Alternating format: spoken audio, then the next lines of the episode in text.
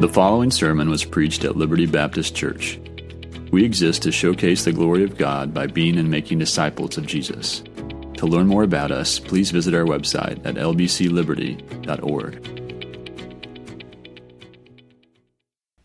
Our scripture this morning comes from the book of 1 Corinthians, chapter 15. We'll be reading verses 12 through 22. 1 Corinthians 15, verse 12. Now, if Christ is proclaimed as raised from the dead, how can some of you say there is no resurrection of the dead? If there is no resurrection of the dead, then not even Christ has been raised. And if Christ has not been raised, then our proclamation is in vain, and so is your faith. Moreover, we are bound to be false we are found to be false witnesses about God because we have testified wrongly about God that he raised up Christ, whom he did not raise up, if in fact the dead are not raised. For if the dead are not raised, not even Christ has been raised. And if Christ has not been raised, your faith is worthless. You are still in your sins. Those then who have fallen asleep in Christ have also perished. If we put our hope in Christ for this life only, we should be pitied more than anyone. But as it is, Christ has been raised from the dead, the first fruits of those who have fallen asleep. For since death came through a man, the resurrection of the dead also comes through a man. For just as Adam will die, all die. So also in Christ, all will be made alive. May God be praised by the reading of his word. If we were to assess the state of Christianity today, what would you say? What would be one of its major weaknesses? I think one of its major weaknesses would be the disconnect. The disconnect between what Christians believe what we believe and what we say and do. Doctrine and discipleship, well, all too often they operate in completely different spheres, don't they? As if our theology has no influence on the way we live, practice, and even share the Christian faith. Now, it's easy to point the finger at others but not that long ago, I was personally embarrassed by a disconnect in my own life as I reflected on the times that I had shared the gospel with others. I started to notice something that scared me. I started to realize that I had actually failed to say much, sometimes anything at all, about the resurrection of Christ. As I quietly examined other Christians I started to notice the same. As Christians, we tend to share the gospel as if Jesus died on the cross, and that's the end of the story. We ride a zip line from the crucifixion to repent and believe, contrary to the example that Peter set for us in Acts 2 and Acts 4. But the situation gets worse it gets worse when we consider our churches. Despite the fact that we meet here on Sunday morning, the resurrection of Jesus is mentioned sometimes but once a year Easter Sunday. I wonder if a non Christian, an unbeliever, was to walk through the church doors. Well, if they didn't know any better, would they think? Would they have any idea, in fact, that the Savior we keep talking about, the, the one we keep preaching about, proclaiming, that He's alive?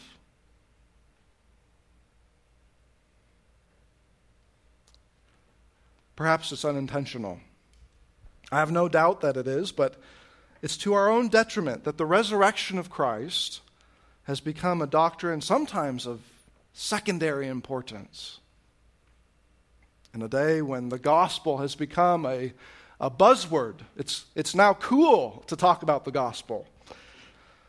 Well, I don't think it could be more ironic that the resurrection rarely factors into the gospel that we can't stop talking about. Do you see the irony? The reason why may be complicated, but it's fair to say that we struggle to make much of a risen Christ because we have no idea why it's so essential for our Savior to rise in the first place. It turns out that there's not merely a disconnect between our doctrine and our discipleship. Our resurrection theology itself is, let's be honest, shallow. I came to realize that as I started to inspect my own self and the way that I shared the gospel. We, of course, affirm the resurrection. We affirm it, but sometimes we have very little idea why or what might be lost if, in fact, it never even happened. Well, it's my hope this morning to, maybe in a small way, but I hope a significant way, remedy this disconnect that I am referring to by drawing our attention to Paul's logic, he, logic here in 1 Corinthians 15. And I would invite you to have your Bibles open, to be looking at the text as we are going to analyze Paul's argument. As central as the cross is to our salvation, and it is, hear me here, it is absolutely central. What was accomplished at the cross is truly incomplete if that tomb is not found empty on Sunday morning. The resurrection of Christ is indispensable. It is indispensable to the efficacy of your salvation. It is indispensable because it is the very source, the legitimacy of your witness to a lost world. And it is indispensable because it is the very certainty of your future resurrection from the dead. Now, the Corinthians, the Corinthian church, was beset with problems. If you've ever done a Bible study uh, through the book of 1 Corinthians, you know this. There were divisions among its own members, cases of sexual immorality, as well as ongoing arrogance. And it doesn't stop there, does it? In fact, as you read chapter by chapter, you begin to feel almost depressed at the sight of this church that Paul, though, cares about immensely. And to make matters worse, some Corinthians were confused, confused about certain theological issues that influenced the way they lived the Christian life, confused about what it meant to assemble together as one body, as a church. But perhaps one of their most, maybe the most serious theological error or confusion they experienced was a misconception concerning our own bodies concerning the future of our bodies, the resurrection of the body. Though the Corinthians believed, on the one hand, they believed in the resurrection of Jesus Christ, some of them did not believe in the future bodily resurrection of the believer. Now, Paul doesn't tell us, but it is very likely that some Corinthians had, well, they had absorbed the, the Greek notion that the soul is immortal, but the body dies, it's burned, and then it's no more. Keep in mind that Corinth is located in that southern Greece region. Historically, culturally, it's Greek, though in Paul's day there had been a Roman occupation because of war, and so it was a Roman colony, but nonetheless, it has this very strong and famous Greek influence. The assumption in this type of mindset in Paul's day, as he's looking at these Christians, the assumption is that the soul is superior to the body. In fact, the body, some would say, it's even a prison. it's a prison for the soul. Those of you who love the classics may be familiar with that Greek philosopher Socrates. His estimation of the soul became very influential, widespread for centuries. The soul, he claimed in one of uh, Plato's works, the soul, he said, is entirely fastened and welded to the body and is compelled to regard realities through the body, note this, as through prison bars. You see it? Death, for the culture around the Corinthians, death liberates the soul to enjoy immortality. To affirm a, a future bodily resurrection would have been judged spiritually immature. Such a, we, we might call this dualism, this divorce between the body and the soul, the soul being elevated above the body. Well, it denigrates the material world that we live in. And it meant that Greeks and some Greek Christians had no, they had no conception, no category even for a body that could one day live again, a body that could be resurrected. But we have to say more. It's not just that they would have seen this as irrational, they would have seen this as absurd. Absurd. Many objected to bodily resurrection because it seemed completely illogical. How can a body be put back together after death? Perhaps you've heard these similar objections yourself today. And so the educated in society, well, they laughed at the notion. Unsophisticated, primitive. Bodily resurrection that's implausible. And not just implausible, it's nauseating. Nauseating. Came across as repulsive because it, it assumed that the resurrection, well, that, that's nothing more than the retrieval of a dead corpse. Others were so disgusted that they even rejected immortality of the soul and instead said, At death, you are simply annihilated. Well, pick your view.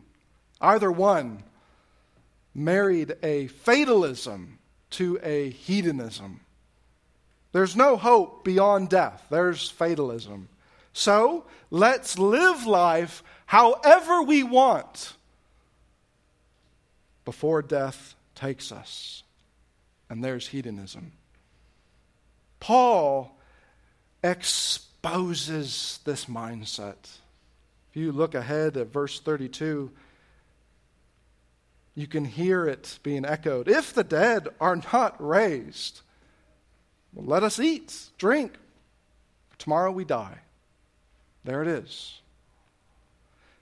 What will the Apostle Paul have to say to those Corinthians who've bought into this conception, this mentality? Well, Paul has a firm rebuke of the Corinthians. It implies that the Corinthians were so strongly influenced by this mindset, at least in part, if not in whole, that they could not think of any other possibility. Now, this is just but a footnote. But are we not so prone, before we quickly judge the Corinthians, are we today not so prone to absorb the beliefs of the culture around us? Consciously or perhaps unconsciously? Are we not so influenced by the the pressure to appear sophisticated, culturally relevant, accepted by the elite in society, accepted by the, re- the received tradition. The last thing we want, let's be honest, the last thing we want is to go out there, to leave these doors, and to look like freaks. Even if it means being completely out of line with the gospel. All right, footnote aside. To say Paul is concerned is an understatement. As that passage was read, are you picking up on his tone? He's shocked. He's absolutely shocked. How can these Corinthians so blatantly, so illogically, hold a belief that directly contradicts the gospel of our Lord? Paul's response can be characterized by that famous Latin phrase, ad absurdum. Literally, it means to or toward the absurd. Here is Paul at his best, is it not? This is Paul demonstrating point by point that if you deny a bodily resurrection, then everything absurd must follow, including the silliness, the futility, the fraudulency of your Christian faith as a whole. Paul intends to demonstrate that there must be an, an unbreakable chain that connects the resurrection of believers on the last day to the resurrection of Jesus Christ. Listen to verses 12 through 13. Look there with me. Now, if Christ is proclaimed as raised from the dead, how can some of you say that there is no resurrection of the dead? But if there is no resurrection of the dead, then not even Christ has been raised. And Paul will repeat this statement in verse 16. Paul's logic is airtight, isn't it? If the dead cannot rise, then Jesus could not have risen either. And if that's the case, then the entire Christian faith is undermined. Starting in verses 14 and 15, Paul is going to start spelling out the consequences. Notice, first of all, in verses 14 and 15, if Christ has not been raised, then we are proclaiming and believing the gospel in vain, even misrepresenting God. I find it telling that one of the first victims to fall prey to a gospel that is ahistorical in nature is what? Preaching. Preaching. Do you see that there in verses 14 and 15? If Christ has not been raised, Paul says, then our preaching is what? It's in vain. Now, why is it that Paul would first target preaching? Well, Paul is first and foremost concerned about preaching because, don't miss this, a dead Christ, a dead Messiah, a dead Savior means the very message he has proclaimed, the very message you've heard proclaimed, the very message we share to, with the lost, this message is not a message of good news. It's not. Have you ever had the experience, I know I have, of starting a conversation with someone who's not a Christian, who then discovers you are a Christian, one way or another, only for them to assume a very different understanding of what a Christian is? Or perhaps you've seen this firsthand. Maybe you have a new job, and when your new coworker learns that you're a Christian, they hear you, you go to this church, they respond, Oh, yes, I know your type. Or maybe they don't say it, right? But you see it in the way they look at you. I think you know what I'm talking about. Oh, yes, I know your type. The last girl who worked here, she was a Christian too. She was all about church on Sunday, and the rest of the week, she lived just like everyone else. How do you feel in that moment? Do you not, do you not cringe inside? if you've been through something like this, you know, don't you, how everything seems to work against you. They leave the room or the cubicle before you have a chance to say anything. And who knows what they then go and share with your other coworkers. You cringe inside. Because there's been what? A misconception, one that you probably have not had time to correct. Brothers and sisters, if, if that is the embarrassment that we feel because we have been misrepresented? Can you even begin to imagine the shame that we should feel, not only for believing, but for proclaiming a gospel that is not true? With outstretched arms, we extend eternal life to lost souls.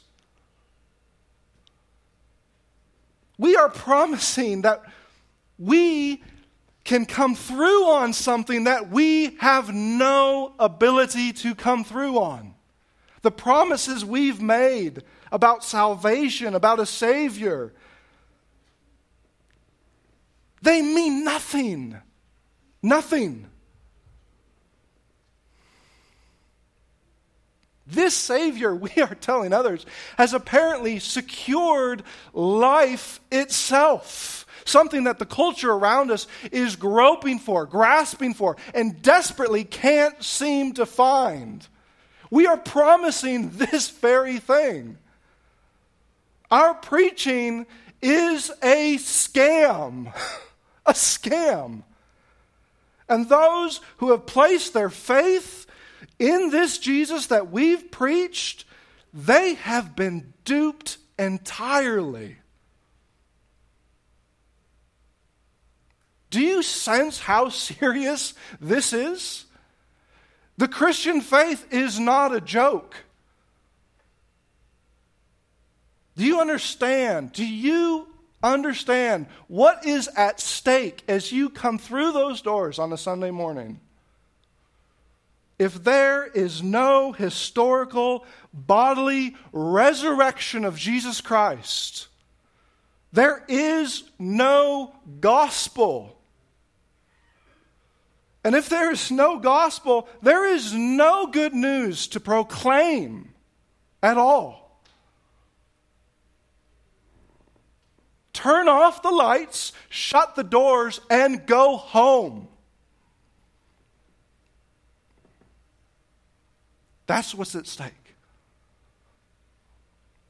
And we, and I say this to myself and to anyone in here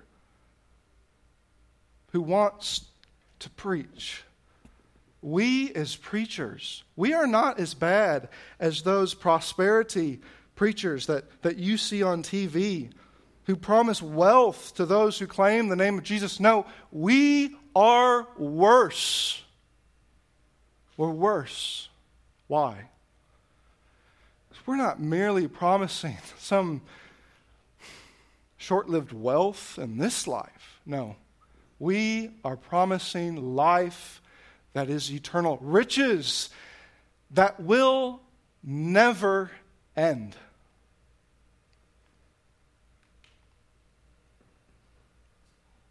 We've proclaimed a lie, a lie We've believed a lie. We are a lie. We are a lie. And what we've done, it borders on insanity. It's criminal.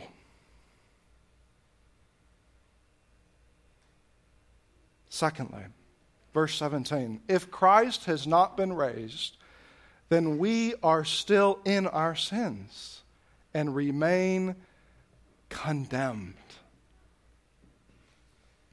I have found that as a Christian, in Christians today, we may understand that the death of Christ, and I hope this is true, we may understand that the death of Christ is essential for the forgiveness of our sins.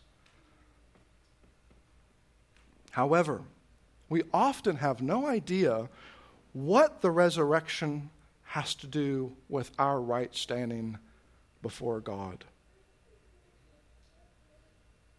We know that Christ has been raised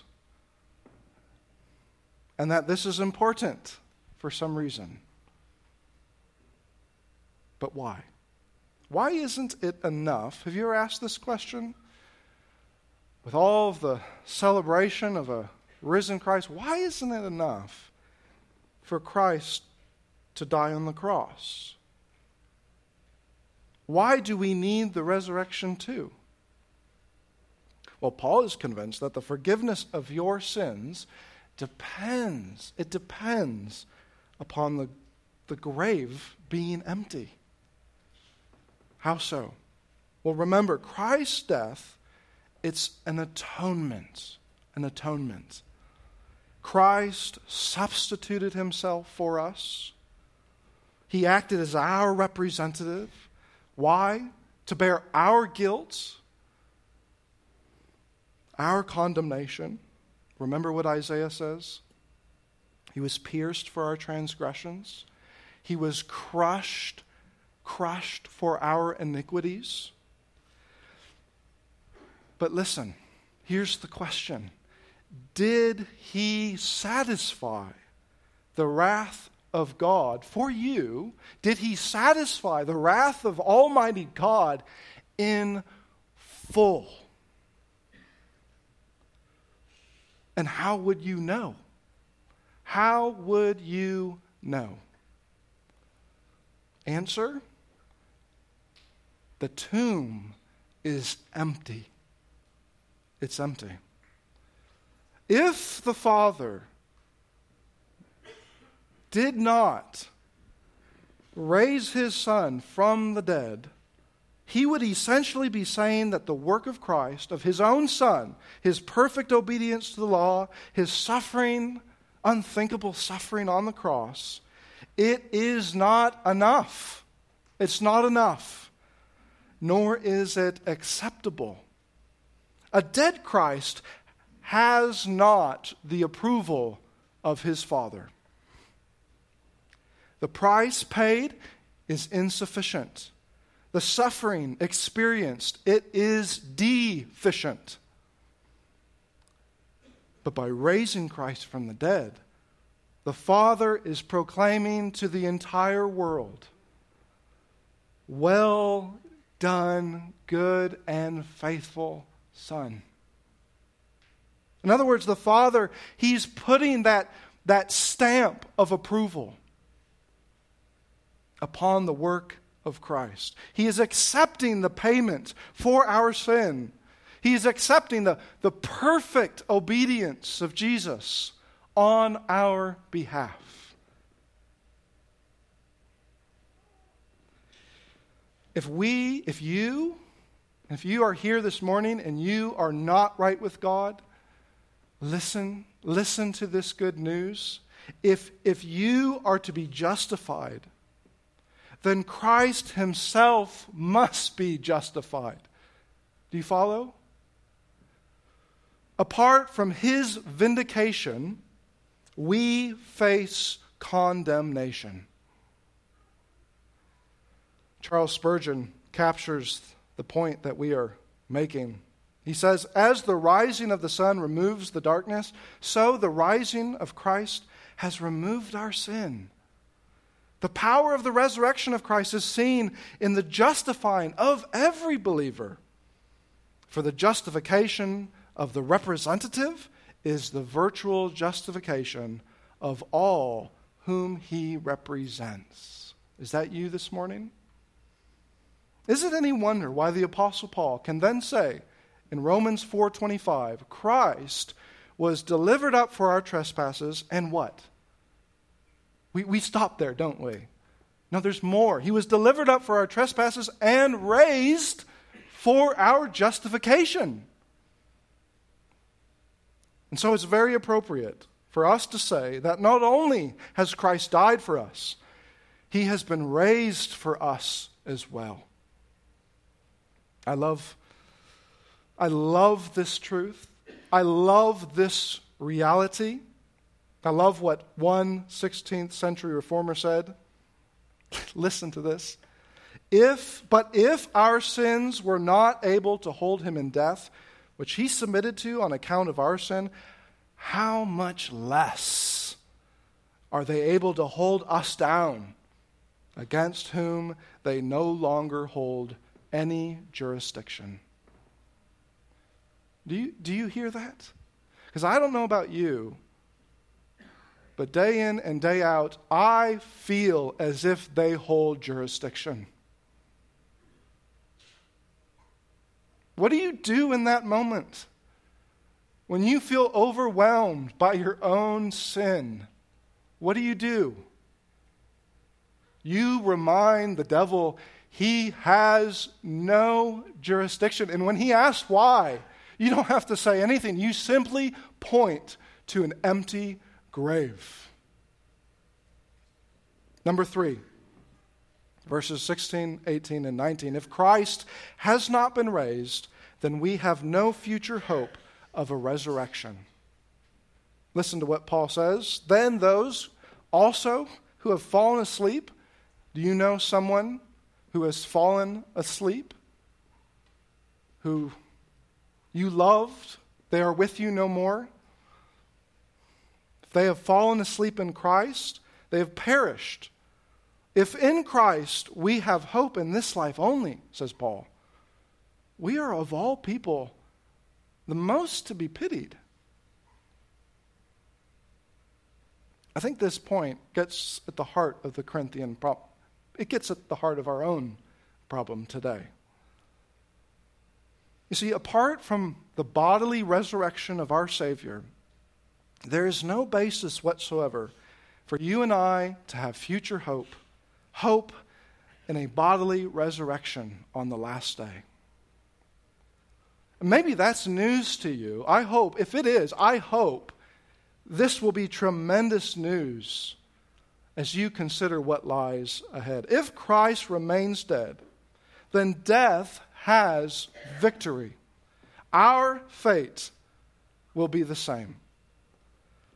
There's no victory over our sins, and there is no victory over the grave. Notice, though, the conclusion that Paul draws from this. It's depressing, is it not? It's depressing. If in Christ we have hope in this life only, we are of all people most to be pitied. You, do you understand what Paul is saying? We are pathetic. People, the, the world should feel sorry for us. Why? Because we have placed everything in the hands of a dead man. A dead man cannot save you from your sins. A dead man surely cannot raise you from the grave. He could not raise even himself. And if our hope is entirely restricted now to this life, if that reality is true, well, there's no hope at all. We know that because this life ends, there's death, and that's it. There's nothing more. Even our hope proves hopeless.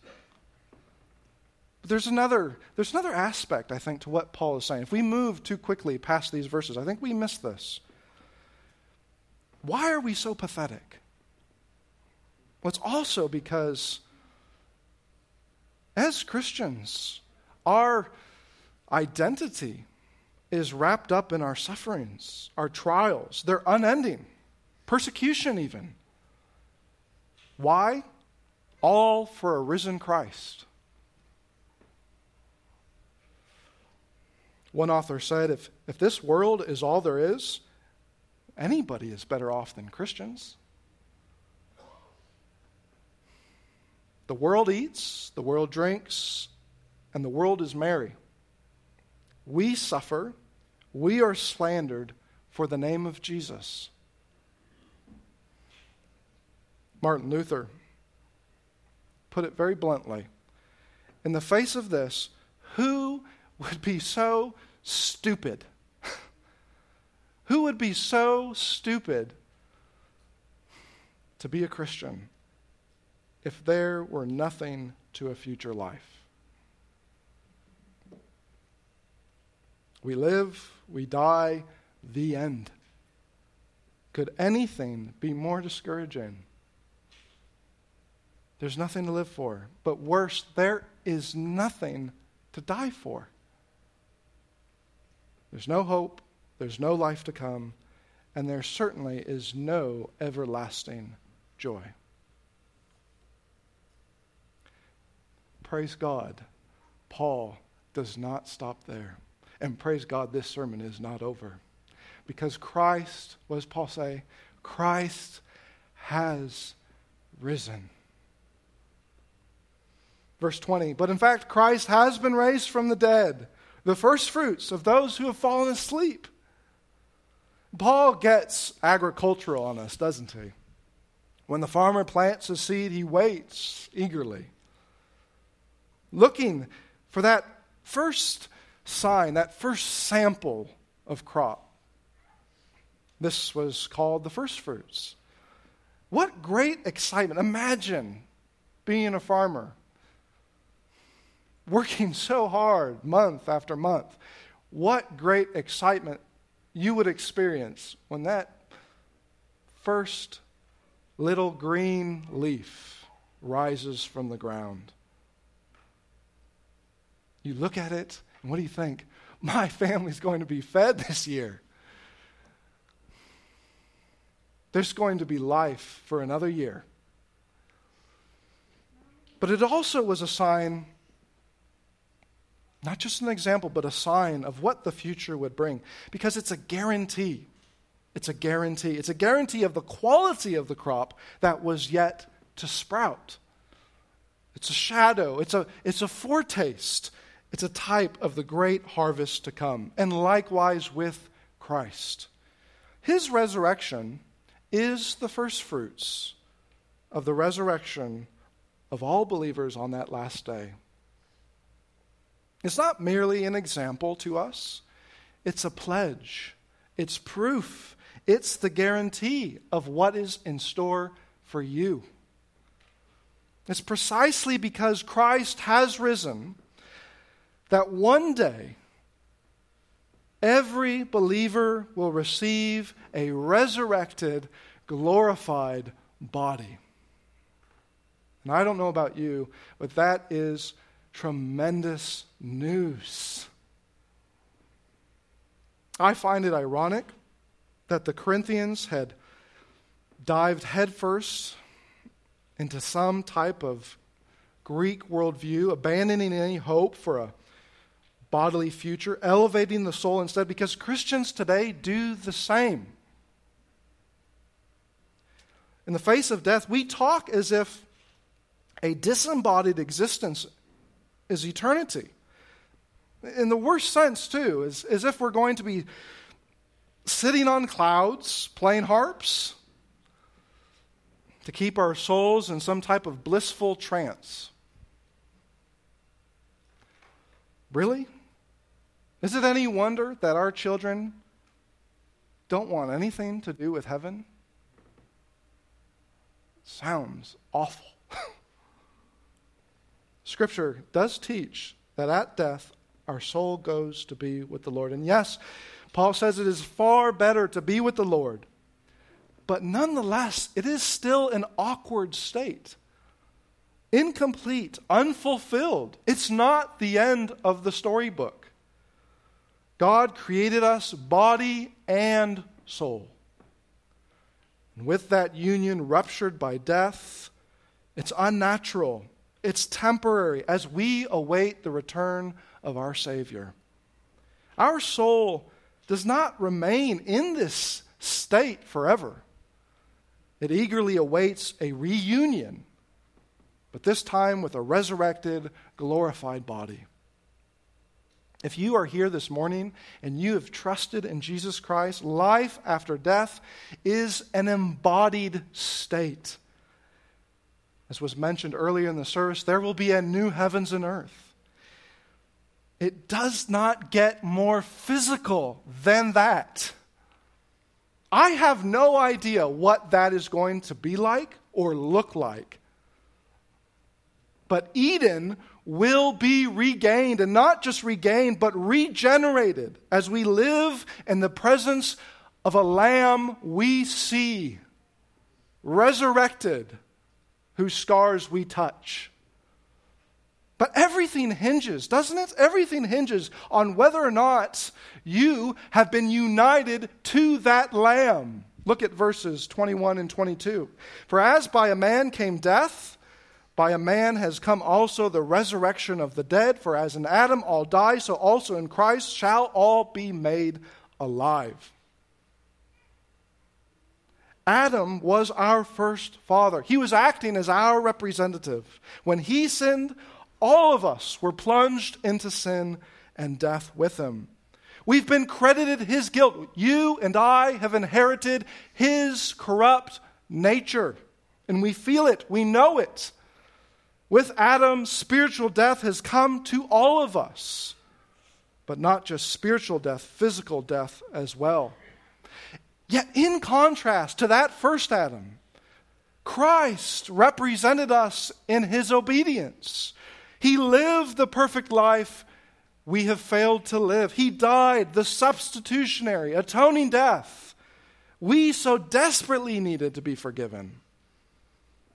And through faith in this second Adam, this perfect, stainless righteousness, the righteousness of our representative, our Father, our mediator, it's given to us as a gift. It's credited to you upon faith. You think of a passage like Romans 5. Paul has no doubt he has this new spiritual identity in mind. But the beauty of this passage in 1 Corinthians 15 is that Paul ref- goes a step further. He refuses to divorce your spirit and your body. Our identity in Christ means we not only receive Christ's spiritual life, but we will one day receive physical life. And He has promised us this, He has guaranteed this beyond words with His own actions by rising on that resurrection morning. So, yes, all have died in Adam. Yet all those found in Christ shall be made alive. Brothers and sisters, are you not tired of death's mocking tone? Is she tired of it? Is death not relentless? It's relentless. It's pressing in until it takes your loved ones, and then it knocks at your own door. Are you not weary? Does the fatalism of those Corinthians, does it not tempt you? Friend, I'm not here this morning to promise you escape from death's grip. I can't. It will come. For some of you, that day may be tomorrow. It may be today, for all I know. But if your faith rests in the resurrected Jesus, I can promise you that death will not have the last word. Yes, each one of us will die, but we will rise to the, the smell of fresh soil on that new heavens and new earth one day. And in the meantime, we weep when death strikes. But when death dares to laugh at us, we, we say with Paul, Death is swallowed up in victory. Oh, death, where is your sting? Where is your victory? Christianity, said John Stott, is in its very essence a resurrection religion.